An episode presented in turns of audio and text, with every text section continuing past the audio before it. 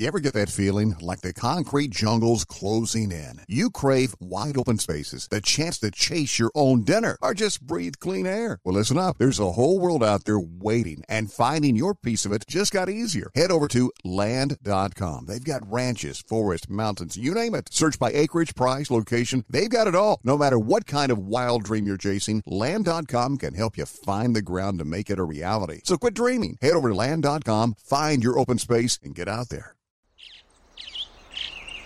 Getting ready to take on spring? Make your first move with the reliable performance and power of Steel battery tools. From hedge trimmers and mowers to string trimmers and more, right now you can save $50 on select battery tool sets. Real Steel. Offer valid on select AK system sets through June 16, 2024. See participating retailer for details. Zero Foxtrot isn't just a brand, it's a way of life. Founded and operated by veterans, Zero Foxtrot's unique apparel and gear echoes the grit of the warrior culture. Zero Foxtrot dedicates itself to producing content, honoring the sacrifices of forgotten heroes of the past, and connecting history to the present. Embark on a journey with Zero Foxtrot today at ZeroFoxtrot.com. It's not merely our products, it's about the ethos that we embody. Rugged, resilient, and timeless. Welcome back to More To It, the show that takes a deep dive into the biggest stories in sports, entertainment, and culture. Start with headline news and then journey to deeper conversations, always finding those life lessons that are presented in every single story. I'm your host, Marcellus Wiley, that dude. Oh, say, can you see? I swear nobody knows every single word properly. Even the people that do the national anthem, they be reading the damn prompter.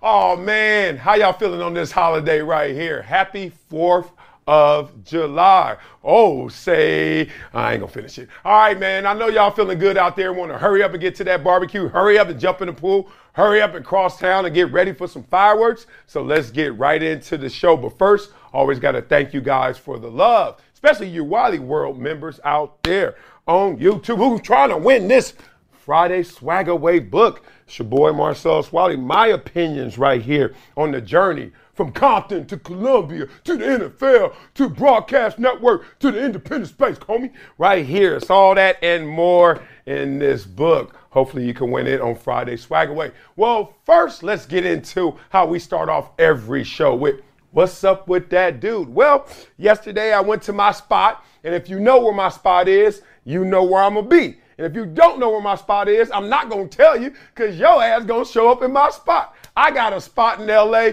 so beautiful, so private, so tranquil, and I have all my meetings there, and usually no one's really there. Love that spot. Well, I had a meeting yesterday with an event planner. What are we planning? Foundation events, but we don't call them foundation events. You know what we call them? Drums. Foundation events. You know why? Because there's these big carnivals. We're going to have pickleball. We're going to be watching the games. Going to have all these games for the kids and for the adults as well. So we're planning that out right now. QR codes everywhere where you can just donate and support the foundation project transition. That went well. Other than that, I can tell you what didn't go well. My daughter's back home. So yes, I am so thankful to see the whole family here, because when the whole family's in attendance, like when I got a full house, guess what I also have? A full heart, no lie. Like I feel always when she's not here in college, and now she's graduated with her master's and she's here, and I swear I feel complete because all my itty bitties and my wife all under one roof. It's amazing. But the process didn't go so well. So my daughter was coming back. I was like, all right, here's the gate code, okay? Here's the garage code. Y'all like, won't you just give her a key, damn it? And then I was like, all right, and here's the alarm code. Well, that's 3 different codes. And let's just say my wife tried to help me with the codes, and we gave her the wrong code. And then I thought somebody was pulling a kick door. She got in at like 2 this morning. And about, you know me, I jump up, woke up quick at about noon. I'm like, that's my daughter. She just coming in the house. So she got in late, but my kids woke up early, pumped. Their sister's here and wanted to wake her up. Of course, I let that happen. All love in the Wiley crib right now. All right, let's talk about where there's not all love. At HBO right now, because they're canceling Game Theory with Bomani Jones after 2 seasons. Let me preface this by saying I've never seen Game Theory by Bomani Jones.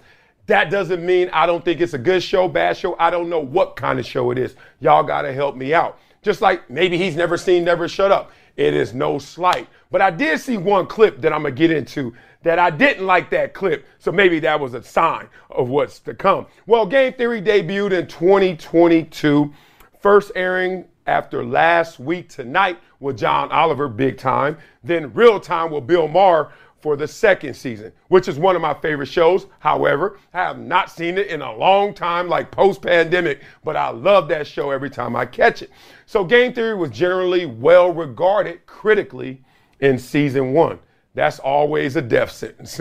When someone says critically acclaimed, they better say also box office acclaimed or high rated. If not, here comes the pain.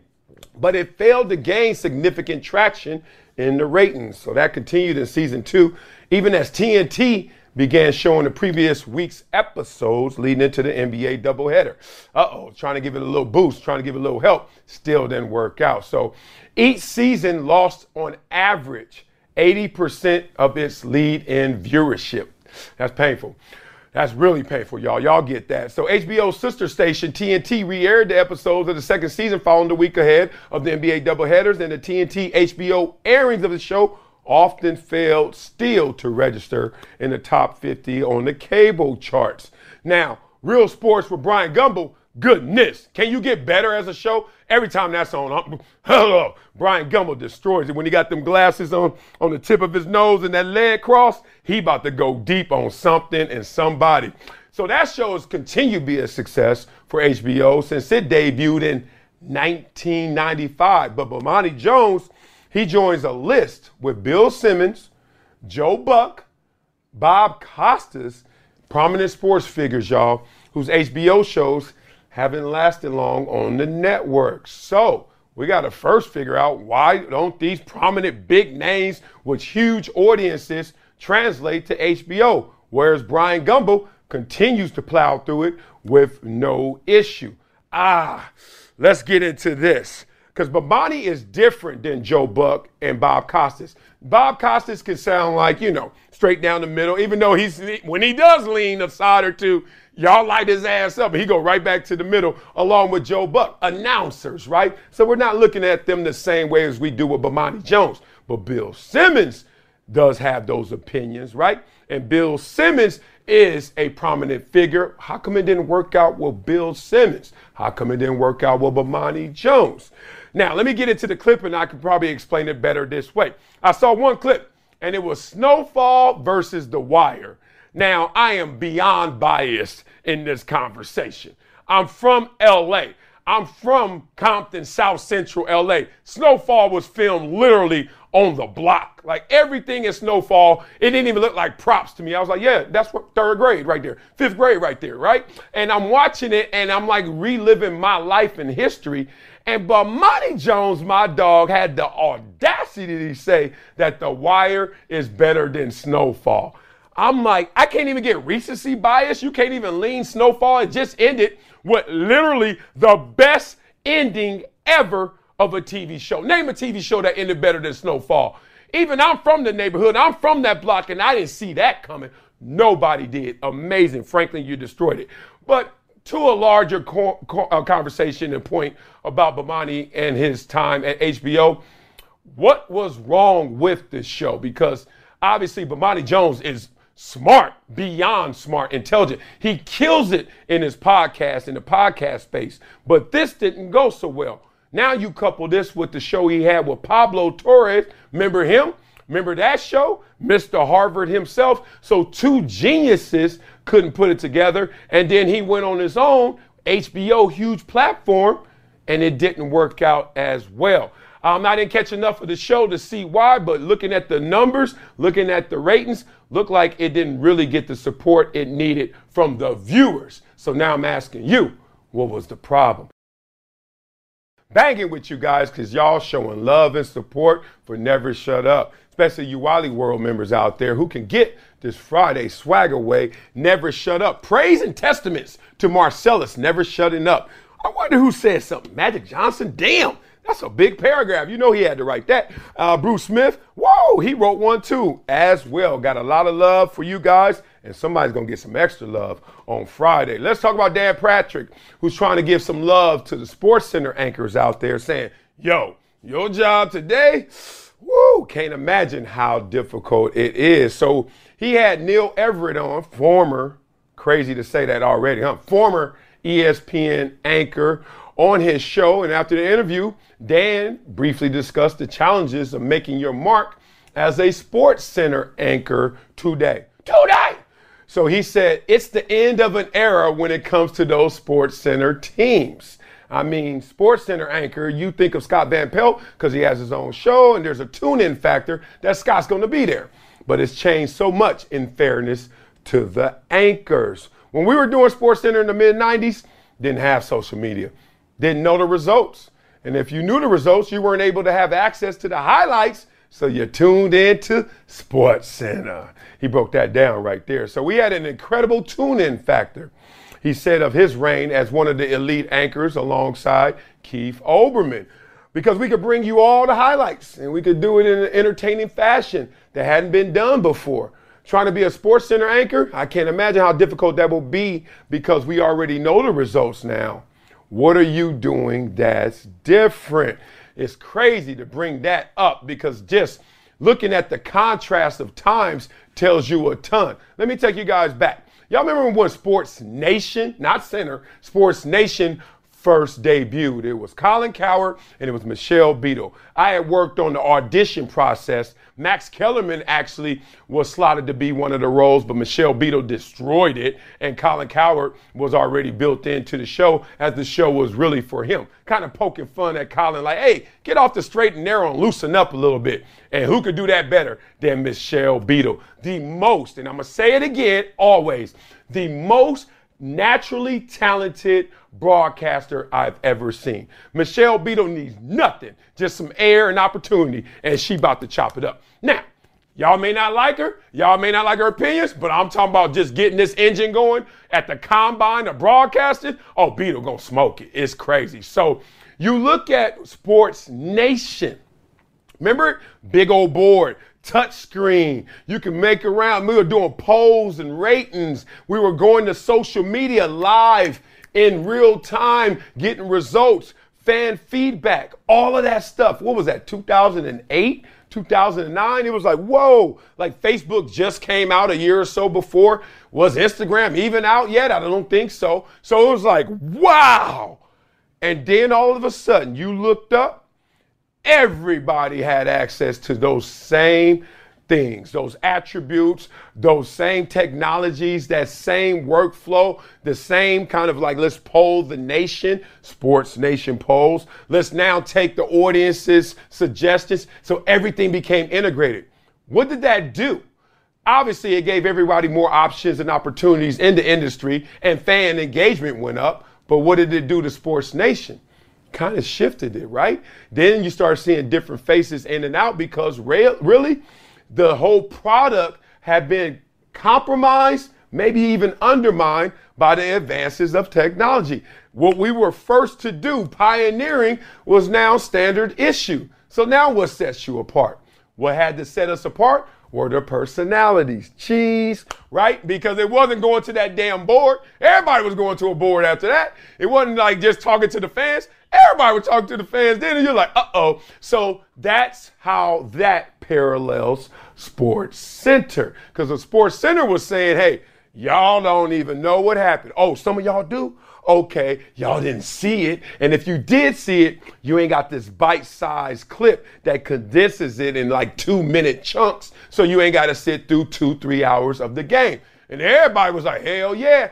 Then they throw in how hip they were, how relevant they were, and you just looked up to those dudes in a suit who's sitting there breaking down the game and giving you like 50 different events and games in like 50 minutes. You're like, oh, this is insane. It was the best thing going. But it's not necessarily a decay of them as much as everyone else caught up. Everything else caught up to them. So now, where do they go? What do you do when you're talking about SportsCenter then and SportsCenter now? So if you're not going to SportsCenter for the highlights, you're not going there for the anchors, it becomes increasingly difficult to sell audiences on watching the show that was once vital to ESPN. So SportsCenter becomes less important to ESPN because it's not vital to ESPN, because we're not making it vital anymore. It's daytime programming embracing debate and transitioned into more of the infomercials. As I told you guys, all this embrace debate ain't nothing but commercials for live events. That's where ESPN is now, and unfortunately where SportsCenter has been left. So frankly, there's little room or desire to develop the next great duos and anchors for SportsCenter. My real question to all you guys are, do you still check for SportsCenter? And what do you think the future of SportsCenter is? One thing that grabbed me, man, was crazy. Ashley Brewer, who I had worked with well before her SportsCenter days locally at ABC, and watching her just climb and get up there. And I thought she was safe from all the cuts. Obviously, she got released as well. But she posted a picture the day before she got fired, at work, at SportsCenter, geared up, G'd up, just proud of where she's gone, of where she was, but now not there anymore. So y'all tell me long term, what's the fate of SportsCenter, right? And frankly, going on SportsCenter, obviously not the same job we used to salute, but what can they do in terms of making a mark in the landscape of sports? Or is that just dated and done? Let it go. It's dying, if not already dead. Y'all let me know in those comments, because for me, I'm not checking for SportsCenter anymore. I check for Scott Van Pelt. Can't lie. Why? Because it's Scott Van Pelt. I just wanted to let him navigate me through it. But since they don't have that in any other experience, I think the whole product, the whole box of SportsCenter is gone. Elbows up for the love y'all got for me and the support. All of you guys out there for Never Shut Up, especially you Wiley World members out there. And one of you on Friday Swagaway is going to win this book. It's my book, so it's a good book. God dang it. Now let's talk about a good dude, man, Dan Le Batard, who says ESPN's muzzling was too much of a sacrifice. Never too much, never too much, never too much. Dang, dang, dang, dang, dang. Y'all don't know that, Luther. And he also said, I don't even think I talk politics. Whoa, okay, let's talk through it. So in the wake of ESPN laying off a cast of talented men and women, 20 plus, we all caught it, Le Batard attempted to offer confidence and some love to those in the consolation and freedom from the establishment. What? Power to the people, he said. Fight the power. Basically, hey, y'all got detached away from something that may be a blessing. So on his latest episode, South Beach Sessions podcast, we catch it, Le Batard spoke about leaving ESPN to launch Meadowlark Media and why it was a risk he needed to take. So he said, I reached a point at the four letters where I couldn't keep eating silence when I'm freedom first, voice first, and I've got to be able to speak freely. Le Batard said that. So the muzzling was a different kind of unfulfilling. Wow. It was too much of a sacrifice of principles that I couldn't abide. Ooh, got to stop right there. My experience there at ESPN was never from up top or the powers that be to say this and don't say that. The only time you ever hear like, dog, chill, is when you went hard at the NFL, when you went hard at the commissioner, right? That was the only time I ever seen somebody, hey, chill, chill. Like that money coming in from the NFL, those three letters, the four letters needed, so chill out. I remember hearing that. I heard it at the NFL Network, and I heard it one time at ESPN. But it still wasn't with a heavy hand, wasn't with heavy discipline, just like be careful if you're going at the NFL and make sure it makes sense. And I remember back to the point where Michelle Beadle had her big rant against the NFL. And let's just say, coincidentally, things changed for Michelle Beadle after that, kind of proving my point. All right, so I've never been through this experience, but let's talk through Dan's experience. He says, I couldn't look myself in the mirror if I was living in a space where I had to sell out. That obviously, like sell out in a way that I couldn't come up with a rationalization when I was looking in the mirror for what my family's about. And so I had to do it. Oh, now I'm starting to understand where he's coming from. And then when the discomfort arrived, what it felt like was just unsafe, because it's not regret, but it's just like, oh my God, I could have been cashing checks, talking into a microphone for millions of dollars if I had just kept my head down, but not been able to live with myself. Wow. Do you understand that moment right there? The fact that he had that debate and that dilemma, really two bad options, right? One, stay here, not be yourself, squeeze into this role and position you feel that they are trying to suit you in, right? And get that check. We call that, or at least I do, the velvet coffin. The velvet coffin feels good inside. Hey, man, it's velvet. This is amazing. Oh, man, I got enough room to lay down. Oh, let me take a little nap. And then they just start lowering you down 6 feet deep, right? And slow death, but a comfortable slow death. That's what Dan talks about, one lane. But I could have kept cashing those checks. And Dan's checks were even bigger than mine. So those some big ass checks. And he like, can't I just lay here comfortably and take a little dirt nap for a minute? No? Ah, damn it. So what's the option? Go out there and do your own thing. Now, go out there and do your own thing. What did I tell you? You start at zero. I don't give a damn who you are. And you're going to build it up. And yeah, it's going to be more power to you, but there's also going to be more busyness handling your business because you are now doing it yourself. So Dan went through that problem and that debate, and obviously he chose to bet on himself. So Le Batard, he scoffed at the notion that ESPN might now regret muzzling their talent. He says, I found that it's safer and more financially rewarding generally to stick to sports. Hey, facts, to be real about that. You won't lose sponsors. I'm not saying that's what anybody should do. I don't even think I talk politics. What I've been talking about for many, many years has been race, and it gets hijacked. It gets turned into politics. But all I think I've ever advocated for, which is now somehow a controversial position, is how about equality and decency for all? All right. So on his show, he says they discuss social issues, not politics. All right. Here we go. Let's talk about this, because Dan Le Batard got to a point where he was getting that check, but that check was taking a chunk of flesh with it. And you can be in that position. You at your job, you may have an overbearing boss at your job. And you like, dog, I gotta pay these bills, right?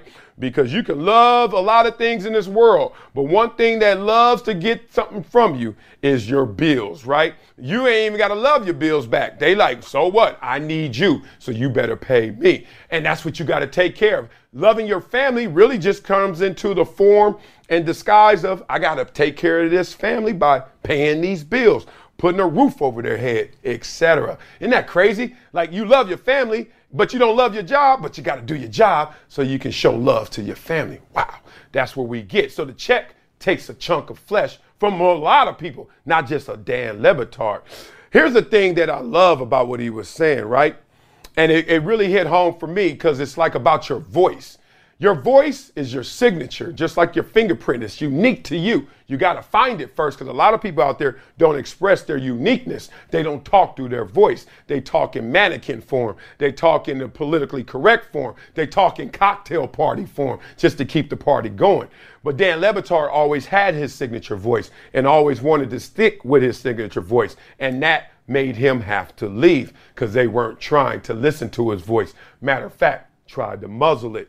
And another thing that's interesting about it is your time. Like, you start to realize you only have so much time. So are you going to dedicate it to them, or are you going to dedicate it to yourself first in priority? When we're mutually aligned, oh, this works. This is all good. But as soon as you feel that diversion, as soon as you feel that fork in the road and you went two different directions, your time becomes essential, because that's the only thing that's going to really give you the opportunity to do what you want to do. So I had to go through that, ran a model in my home about how much time am I going to lose if I continue to chase these checks from them, which would include travel, which will include engagements, which would include a lot of things that I didn't want to sign up for, but I did sign up to take care of my family. You get this whole bizarro world? Well, Dan Le Batard broke that down incredibly, and I still watch his show, and he's still out there killing it. So what do you guys think about all this situation, huh? You agree with Dan that there's a consolation in freedom from the establishment, and the fact that, do you think that ESPN muzzles its talent? And if you do, give me some examples. I want to know. Thank you for all that love. Look at that heartbeat right there. That's from y'all. That's for y'all right there for supporting this show, Never Shut Up. And this book right here, Friday Swagaway, to a lucky Wiley's World member. And one of the perks of being a Wiley's World member, not just that you're eligible for the Friday Swagaway, but also we read your comments on this show. And I comment on your comments. So let's go from yesterday's show. We got Damian Lillard in the trade request. We got Frank A. talking about it. He said, it's about Dame time. Dame should have left Portland. Where the heck is that anywhere? Years ago. Oh, I totally disagree with that. We have all been rigged. We have all been hijacked in how we look at sports now, where it's a zero-sum game. Either you win it all or what the hell did you do? And I'm like, what did I do? I did a lot. Don't believe me? Ask Giannis. Remember that post-game speech he gave about the process? And I think that we got to get back to appreciating that process. One, let me get corny, because that's what you're going to teach your kids. Two, that's how we learned it. But now we're in a different world where we're letting shock jock tell us, oh, this team sucks. Why? Because they got second in the entire NBA. Oh, this team sucks. Why? Because they're rebuilding, but they still made the playoffs. Like, we are losing our objective understanding of what sports really is just because we're just waiting for one team to win it all. And then even when they win it all, like Denver, we take shots at them or don't even give them their full coverage and shine. Do y'all see how we getting all just turned around, chasing our tails if you are in this little rat race right here? So be careful, y'all. All right, here's my man at A Honda. I pushed the Civic before, too. He says, it really just depends how Lillard addresses it in the public eye and shows self-awareness. Great point, especially going to the team that just lost the finals. LeBron rehauls entire rosters whenever he switched teams. KD tries to diminish his ring chasing with acting like it was, quote, the hardest road to join the Warriors, and then later criticizing his Golden State Warrior teammates are trashing OKC. Great point. He's saying it's the PR battle that these stars are losing once they go somewhere else and engage in the ring chase, whatever that pursuit is called. That's part of it. But I don't give a damn how much good PR you have. As soon as we see you depart, one, they're going to burn your jersey where you left. Two, they're going to say you're not loyal despite the fact you've been there for 11 years. And it's like, damn, you want me to die up in this sucker? Y'all forget, y'all drafted me. Oh, you want to know what a synonym of draft is? Forced. Y'all forced me to come here, homeboy. I ain't get the chance to choose. And when I had a chance to choose, I chose here again. And y'all still upset. Shut up. No, let me stop. Never shut up. All right, so that was a good one. All right, let's get to Michael Wilbon's topic right there. And we got my man at Michael Bardies. He sound wealthy, not even rich. Bardies as a last name, that sound wealthy to me. He said, I appreciate Wilbon's honesty. We've all known they weren't journalists for years. He's the first one I've ever heard admit it. Amen. Like, it's crazy. Like, the self-awareness is one thing that he checks in that box because Wilbon's a real one. But beyond that, just to have the security to say, yo, I ain't doing what I started doing, and I'm not doing exactly what I want to do. Matter of fact, I'm just doing something that I don't even know what it is. And I know he has more understanding and compass of it, but in frank terms, he like, dog, we just like opinionated pundits now. Like, hey, what's the story? Let me give you an opinion, like what I'm doing now, right? But it got to be merit-based or fact-based or just stay in touch with reality. And I think that's where people really get upset with the industry, is when it detaches and it just becomes narrative. And you literally can watch the show in your head before you see the show. And then you're like, I already know what they're going to say. But they say it in an entertaining way. Very interesting right there. Here's another one from a man, Blaird. It's all shifted from journalism to pure entertainment. But because it's pure entertainment, you don't need actual journalists anymore. Just loud, entertaining soundbite guys. Hey, I get it, right? There is something to that, just the fact that someone puts an exclamation point at the end of their sentence versus a period, right? One of the things about me, if I had to beat myself up, is I don't have enough exclamation points when I talk.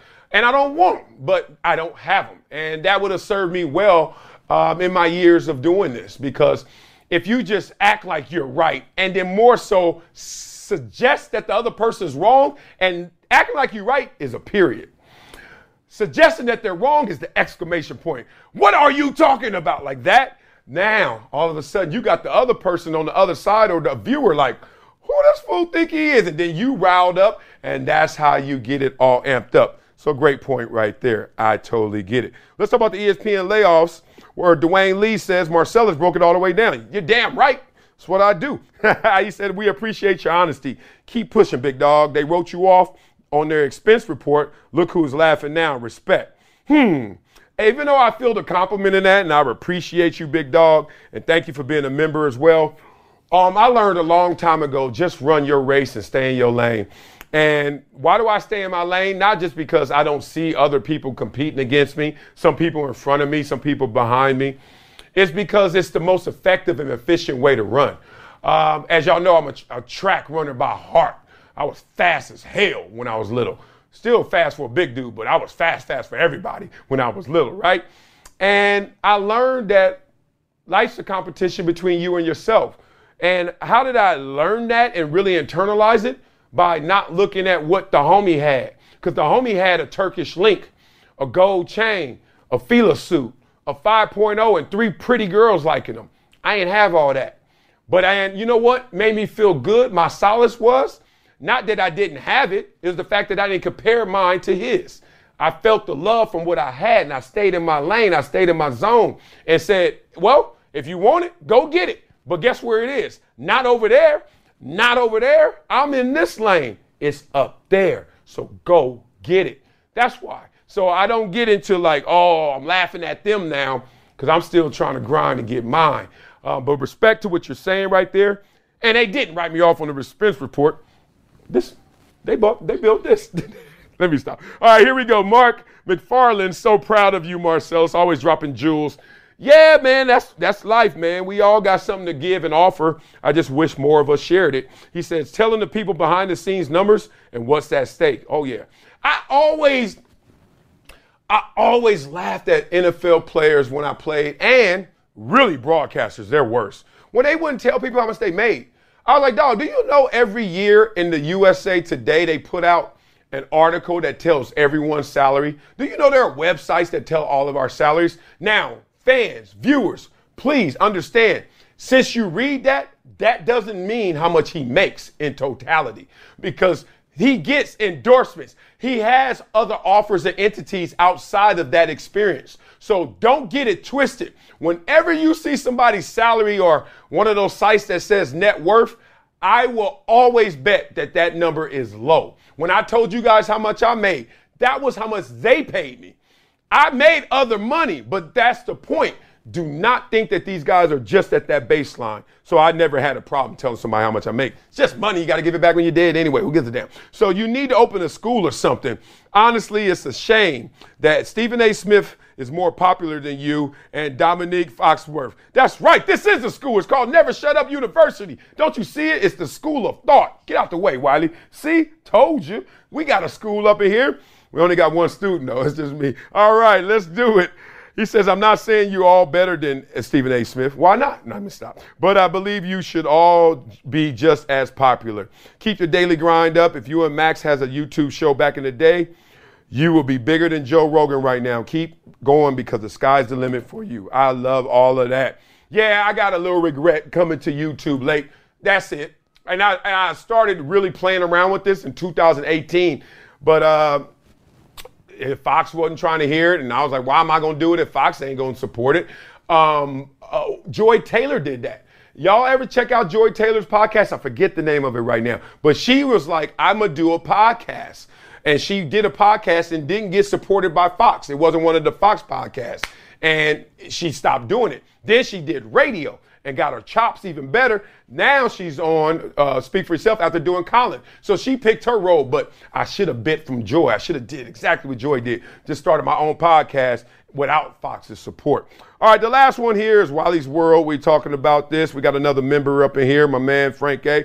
Unfortunately, I see the Lakers now, much like the Dallas Cowboys and sports betting rules, is like allowing an alcoholic bartender to bartend and expecting a positive outcome. You stupid. In my opinion, it's borderline entrapment. But love the music debate. Snoop versus Dre is a classic. And in my opinion, you can't go wrong either way. And Mr. Marcellus, you must, if you haven't already, publish some of your music playlists unless there's some FCC, BMI, DRM, what the hell is that, royalty stuff involved. And thank you for keeping it independent. Love the show. Love you too, Frank A. I'll share my playlist. Once we get hydration situation going, which is going to be me DJing and talking to you guys. And once we get that going, I share y'all some playlists because I know some stuff that may have slipped through the cracks to some of you guys since I've been in the game for so long. All right, speaking of so long, watch this transition. Let's talk to a member who's been waiting for so long. Oh, you've been waiting and debating for oh so long, just starving like Marvin for a Cool J song. Yes, I told you, I got rap issues, right? Let's bring on our Hall of Famer right now, Adrian. Adrian, talk to your boy, big dog. What's on your chest, homie? Okay, I got a few questions here for you to transition into another smooth question is, so how do you describe Tupac's impact upon rap music and the culture at large? Ooh, God, hold on. First of all, let me dab off. Let me get my game right. God dang. You said two things. You said rap music and culture at large. I think his greatest impact to rap music was to open your heart up and actually pour out how you're really feeling. Like, not so much how you're living. A lot of rappers do that, like how I'm living, or they're faking it, or they're really telling it. I'm talking about how you're feeling. Like, his emotional content is maybe the greatest in rap history. Like, he just took you through, like, today I'm happy, today I'm sad, today I don't want to be here, tomorrow I may not be here, and all of those. And let's be honest with each other, the roller coaster of emotions that he described in those songs, all of us feel to some degree at certain times in our life. So that's why I love just being transparent. One, you can never come up to me and say, gotcha. One of the things I'm doing right now is just talking about everything openly because, frankly, it's relieving. Frankly, it's fulfilling. Frankly, it's therapeutic. And then more importantly, nobody can say anything to me. Have y'all noticed nobody pushing back on anything I say? You want to know why? Because I ain't lying. And on top of that, I'm actually still protecting them. Some people thinking I'm up here snitching. I'm like, nah, I'm actually reserving. I know way more than I tell y'all. I'm just making sure they say it first or somebody else saying it. I'm like, dog, now I got to. But I'm never the one to out somebody for what? I done seen too much. I know where the bodies are buried, and I ain't there for that. So I think his cultural impact is you can do it all. So Pac, actor, you know, he grew up an actor, actually, you know, in theaters. Actor, rapper, you could be everything. Gangster, whatever the hell that was. And I say it like this. Focus used to be one thing and stare at it. I'm a rapper. I'm a rapper. For me, I'm a football player. And then focus shifted. Focus became a million things out there, but know how to prioritize them, right? So then that's what Pac did. He's the first, like, superstar in rap to do that. Like, rapper, actor, spokesman, ladies man, whatever the hell. He just had a line item of lists of things he became, and the next thing you know, everybody started to do that as well. That's where his greatest impact. Do you think he's still alive today? Hell nah. Hell nah. And I can't lie. It took me like 2 weeks. It took me like 2 weeks to really say hell nah. At first I was like, nah, maybe. And then it was like, I ain't lying. You know why? Because Machiavelli came out. And when Machiavelli came out right after he died, boom, boom, boom. When Bomb first hit, I was like, oh no. He ain't no way he dead saying what he's saying right now. He was saying stuff that didn't happen yet. I don't know what the hell. So, and then after a while, you realize with our technology, ain't nowhere to hide, dog. Not like that. But that actor that plays him in all those movies, maybe that's him again, because that sucker looked dead on Pac. Right about that. So, my second question is a bit deeper. How do you find out? Deeper than that one? God dang. All right, let's go. Yeah, deeper than that. Okay. How did you find out what your learning style was? And how did that affect you when you were playing football in regards to learning the playbook, watching film, etc.? Yeah. My learning style is I am an intent listener. I always say I talk a lot, but I listen more. I really do. But I listen to syllables, like to letters, not just words. Like I'm listening on a microscopic level to the point where I'm a literalist, maybe too literal. Like I'm like, I heard you say that. People are like, dog, it was like a figure of speech, or maybe I was going somewhere else.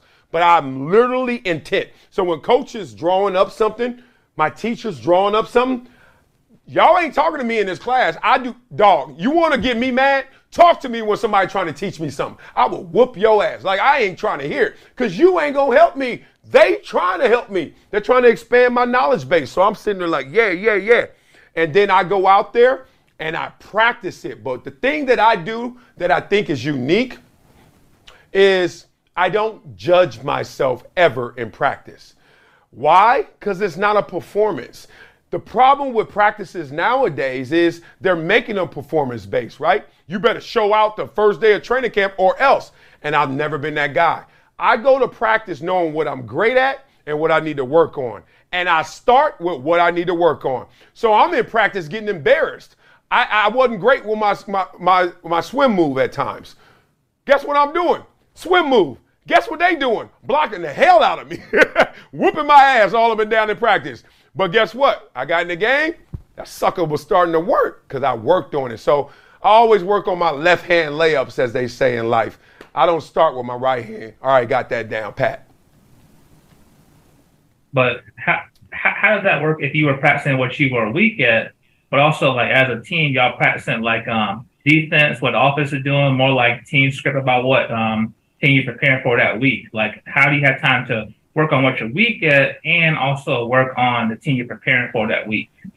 Yeah, naturally, the things that you're strong at is kind of like riding a bike. Like, you're naturally going to lean into those because, one, you have greater muscle memory there, and two, you have greater confidence there, right? But if you know anything about high-level sports, you start at plan B. I'm going against another black belt. I can't go up to him and just try and outstrength him, outmaneuver him. I got to set him up.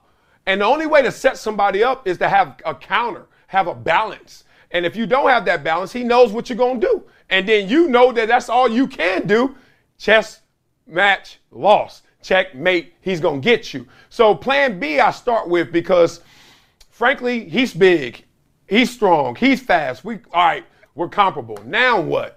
But does he know that every time I go outside, you blocked that, but now I got the spin. Now I got the spin. Now I got the swim. All those things. So it's a counterbalance at the highest level because everybody can do it. Like, it's just that simple. The floor is so high. The only way to touch the sky, to touch the ceiling, is to make sure that you have different bags of tricks. So I had to work on my bag of tricks. I didn't have a ton of tricks coming from Columbia. I can't lie. I was just big and strong and fast and had a couple moves. I had to make sure I had more than a couple to make sure I was good for the games. And my last question is more fun, more playful, but today is 4th of July. Thank you. Yes, and yes. They have the hot dog eating contest every year. Oh. And so what food eating contest do you know that you would kill it at? Oh, good question. All right, what? Yeah, of course. Everybody, like Courtney in my ear, the whole production team, like tacos, duh. Like, dog, good luck to you. On average, I eat 10 tacos. Every time y'all see me having tacos and I got my ketchup, I'm eating minimum of 10 of them, right? If I'm on a diet, 6. If I go to Taco Bell, you know that whole big old snack pack, that 24 kid or whatever they have, all them, Gordos Locos, I eat all of it. Like, I buy the box, and then your homie like, yo, you'll pass me a taco. I was like, you didn't order nothing. I'm like, this is all for me, fool. I'm eating every one of these in this row. Here's the thing. I am not a fan of the hot dog eating contest. And I was watching it the other day because today is the finals. I guess I saw the semifinals. Come on, man. Like, I was watching, I was like, am I entertained? Or am I disgusted? Or am I in awe? Or how the hell is this so big? Like, a hot dog is no longer a hot dog when they eat it. They drip it into the water. They dunk it in the water. When they do that, I'm like, and then Joey Chestnut wins every time by far. I'm just not a fan of it, but it sounds like I just poo-pooed on your parade, Adrian. I'm sorry, brother, because they ain't getting my rating no more. I can't watch it anymore. Nah, I don't watch it either, but it's a very popular thing that people still watch. I can't really watch people inhale hot dogs like that and stuff, and I'm getting older. I can't eat like that anyway, so you know what I'm saying? I can't even replicate it. So. Well, we two big dudes. Look like we did have our day, though. Like, we had a day where we both was in the, hey, if I went against you, Adrian, nah, don't let none of this fool you, Adrian. I can eat, dog. I got a tapeworm somewhere down here. I could put them down. What would be your food if you could try and challenge me in a eating contest?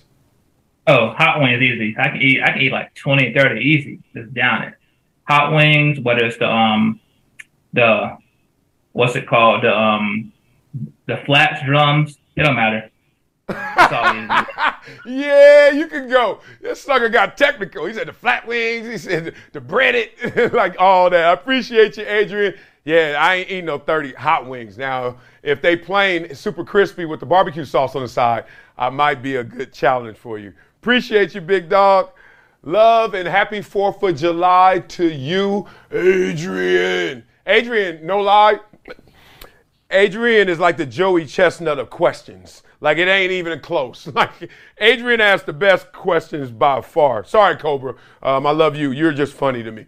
All right, let's bring in Mikey P right now. Mikey P is in the building. And, Temple football again. Here we go. Trying to resurrect the dead. Let's go, Mikey P. Well, I got to say something first about Adrian over here taking my job, because that was my topic for the day. Which one? Come on, Adrian. Yeah, let's go, man. Hey, Adrian might need to get hired here. No, I don't. Yeah, actually, don't need me. Should I just go now? Yeah, I think Adrian be cheaper, too. Like, Adrian be better for the payroll, too. He doing your job. Nah, Mikey, we good. Let's do it, brother. Well, I'm going to stick with it because I had some follow-up with that. So okay. It's currently actually in a weather delay. Like, they might cancel it from what I'm reading. But besides you can't eat a hot dog in the rain? What? Well, lightning or whatever. Okay. I'm not sure. But good point. Joey Chestnut's looking for 8 straight mustard belts, okay? 16 titles, 17 years. He's got a record. 76 hot dogs and buns in 10 minutes. Last year, he had 63. The over-under is set at 72.5. Over or under, and do you think he's winning this year? Oh, definitely winning. I did watch it. Like, I did watch it the other day, and he's winning by far. Nobody can compete with him. He's not going to break his record. I think last year he only had 60-something. He's on decline right 63. Now. Like, his stomach is shrinking right now. So, yeah. I'm going to eat 63, mama. So, yeah. I feel like I'm teasing the guy that's playing video games in his mom's basement, who now is the biggest gamer in the world making $100 million. Like, I know Joey Chestnut got more money than me because – why? He's a household name. And if you watch the hot dog eating contest, all you see are brands behind his ass. You see Bounty. You see Nathaniels, right? You be seeing these big major brands. I'm like, yo, this dude is winning, but it ain't for me, dog. I just, And then it'd be like mustard in their eye. It'd be like buns on their eyebrows. I'm like, what is this, dog? They dipped a bun in the water? Like, that's disgusting. It's all soggy and shit. Like, oh. Gross. And I watched 2 hours. Over under 72.5. Over under 72.5. Yeah, I'm going under too. Maybe the weather impacts it. They say the humidity hurts the body in this case. But I was gonna say, man, like I need some intel on whether or not he woke up hungry this morning. That's the key. Hey, is he hungry or not? That's a great point. I think he got to find like some equilibrium, some counterbalance. Like he messed around and be too hungry. You know how your stomach when you're so hungry and then as soon as you eat one thing, you're full. You're like, God dang, you've been waiting all day for something, but you go too far in your hunger state. So I don't know how he does it. And frankly, I don't even care. Who is number two in hot dog eating anymore? We lost him. It was the other guy, and he's gone. I don't even know his name. Kobayashi. Yes. Yeah, yes. He's long gone. He's gone. But actually, the training aspect's insane here. The training aspect with these guys do is crazy. So okay, ESPN I love you, Mikey P. Please do not talk more hot dog eating. Are we? We 8 minutes into hot dog eating. I gotta press you on this. ESPN had a discussion whether or not he could be considered an athlete because he has to train his body to be able to do this. What's your take on that? And that's the end of Wiley's World after that. Oh, no, that's a great question. Yeah. All right, Adrian. Mikey P's hired again. Sorry, you didn't ask this level question. Sorry, Adrian. Athlete. Oh, man, I get into this discussion all the time, like, you know, golfer, race car driver, and now, damn, hot dog eating. Like, it's getting too loose. But I don't have a technical way to describe an athlete, right? It's really just your physical expression. And I can't say that that's a sport to me, and therefore I wouldn't call him an athlete. But what he does is something physically I couldn't do. And isn't that like the baseline of being an athlete, physical expression? So I may be wrong on saying that he's not an athlete because I don't have a real logical base. But, damn, that's a good discussion. I'll have to think about that. But I, whatever he is, I'm not, and whatever I am, he ain't. So maybe that's athlete, or maybe that's something else. Yeah, I'm gonna have to say no comment. I'm gonna pull a Marshawn Lynch and just say, you know, I'm just here so I don't get fined. That's it. Right. You're just here to ask the question for real. I appreciate you, brother. Have a happy 4th of July.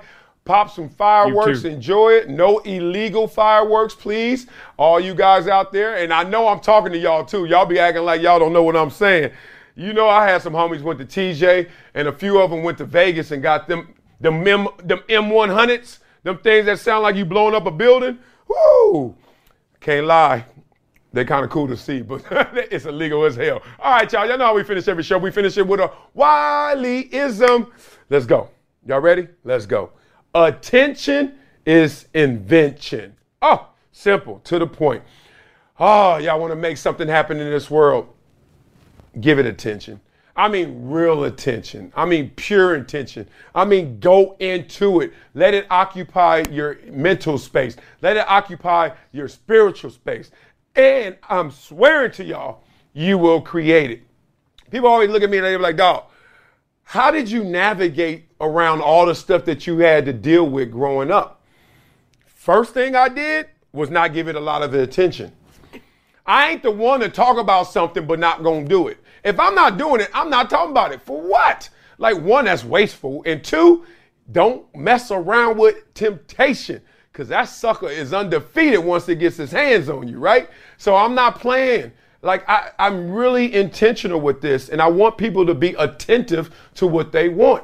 And it's easy to get caught up in just talking about something that you really don't want. A lot of this world is doing that to us. Think about social media. All right, you go out there and you follow somebody. So you think, okay, all I'm getting are the people that I want and the things that I want. Ooh, have you been lied to? You know, when you're scrolling, you are at the mercy of the scroll. You're at the mercy of the algorithm. And don't lie, you could be the most honest, faithful, monogamous, great dude. And then this what happens. You're looking at this scroll of people that you know, and you're like, you stop. Your fingers stop. Because why? Here's a wedding with the bridesmaids, and they all pretty. And you're like, oh, that's a pretty wedding. Ooh, and then you hit this. You open up. And you're like, oh, real pretty. Gone. You know what happened? This is what they did. All of a sudden in the matrix, going to logarithm, algorithm, and you know what they do? They find, why did he stop on this picture? Once they know that, all of a sudden check your search. Guess what's in your search now? Images like that.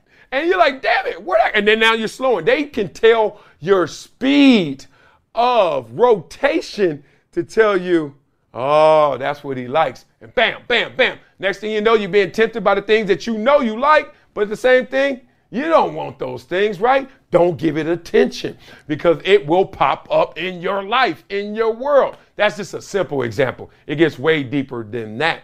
So I just navigated by basically using the superpower of don't give anything the attention it doesn't deserve. And if you live by that, you all of a sudden got a railroad of where you want to go. And it's a lot easier. Not perfect, but a lot easier. So think about it. Just simply say, what do I really want out of this world? What do I really want out of my life? What do I really want out of my relationships? What do I really want for my family? And then, blinders, attention. Give it your attention. Why? Because that's the invention. All right, y'all. That'll do it for More to It. Check the show notes for all the information on our topics today. Today! Want to keep the conversation going? Let's talk. Find me on all socials at Marcellus Wiley. More to It is a production of Dan Patrick Productions, That Dude Entertainment, and Workhouse Media. The show is executive produced by Dan Patrick, Marcellus Wiley, Paul Anderson, and Nick Piniella. Thanks for all the love, ratings, and subscriptions, and reviews, membership to Wiley's World on YouTube. Keep it coming because there's more coming from More to It. Talk to y'all hella soon.